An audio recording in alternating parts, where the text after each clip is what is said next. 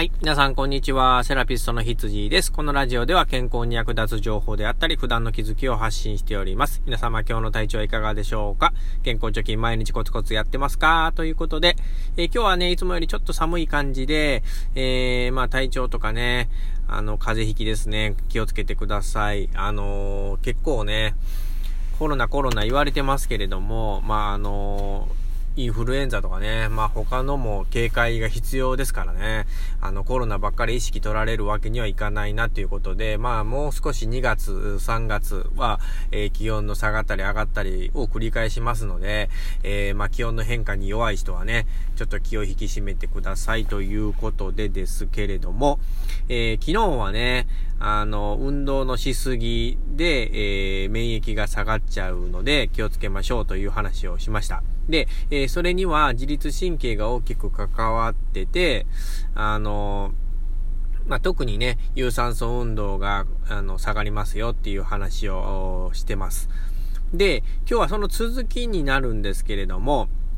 今日お話しするのは、自律神経ともう一つ、あの、ホルモンですね。えー、体の機能を整えるのに、えー、必要なホルモン。これも、えー、運動のね、え免疫の低下とかっていうのに、え結構関わってますので、まあ、昨日の続きということでちょっとホルモンの話をしたいと思います。で、え、まずね、あの、運動するとですね、あの、どうしても、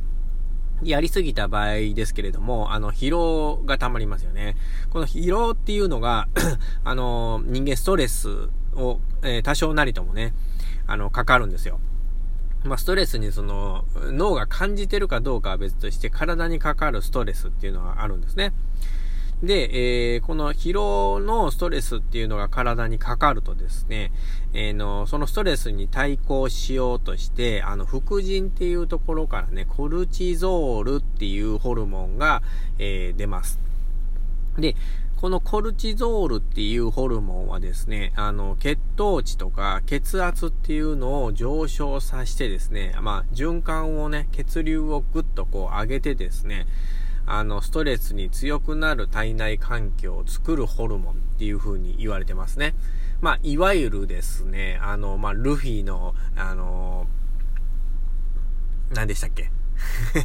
出てきませんね。あの、ギアセカンドですか？あの、こう、ガーッとこう、蒸気が体から出て、あの、身体能力を跳ね上げるみたいな技あるじゃないですか。まあ、あんな感じですね。まあ、ワンピース知らない人はわかんないと思うんですけれども、あの、あんな感じです。あの、コルチゾールを出して、その、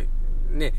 ガーッとこう、またもう一回血流を上げてストレスに対抗するんだ、みたいな、えー、感じのホルモンなんですけれども、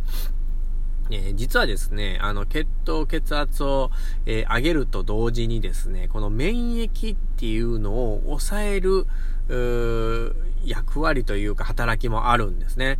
免疫を下げちゃうんですよ。だから、コルチゾールがガッとこう、体に出た時っていうのは、一時的に免疫もガッと下がってしまいますね。うん、まあそういう風な、えー、ことが起こるので、えー、運動の後のね、ストレス、疲労のストレスには、えー、要注意ですよ、ということなんですよ。で、ここでもう一つ、ちょっと付け加えてですね、あの、お話ししたいのが、女性の運動をしている人ですね、女性アスリート。えー、これ女性特有のホルモンっていうのがね、あるんですけど、エストロゲンとプレプロゲステロンって聞いたことがあると思うんですけれども、エストロゲンっていうのは 免疫を調整する。ね、上げたり下げたりね、あの、いい感じに免疫を調整する、してくれるっていうのがエストロゲン。で、免疫をぐっと下げちゃうっていうのがプロゲステロンっていう風に言われてますね。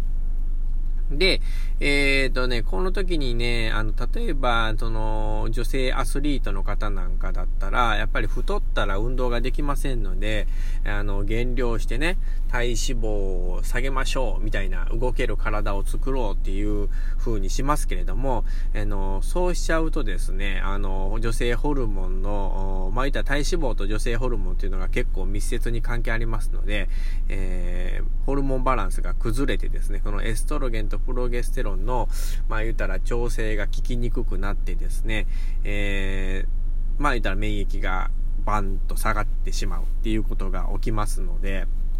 まあ、えー、まあ、体に起こる変化としては、この無月経って言ってね、月経が、えー、来ないとか、揮発月経って言って、まあ、あの、稀にしか来ないっていうね、月経とかね、あの、生理不順ですよね。いわゆるそういうものが起こるとね、免疫機能が低くなって感染症を、えー、引き起こす。引き起こしやすくなるっていう風に、えー、言われてますので、えー、まだね、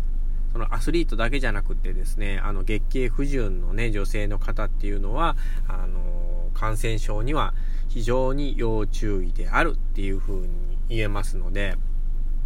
まあ、今のね、話でちょっとこう、分かりづらかったとこもたくさんあると思いますけれども、あの、体の免疫機能っていうのにはホルモンがね、あの、すごく関わってるっていうことが言えますので、あの、今言った話でね、ちょっとまあ、その思い当たる節がある人なんかはね、特にこう気をつけていただきたいなというふうに思いますね。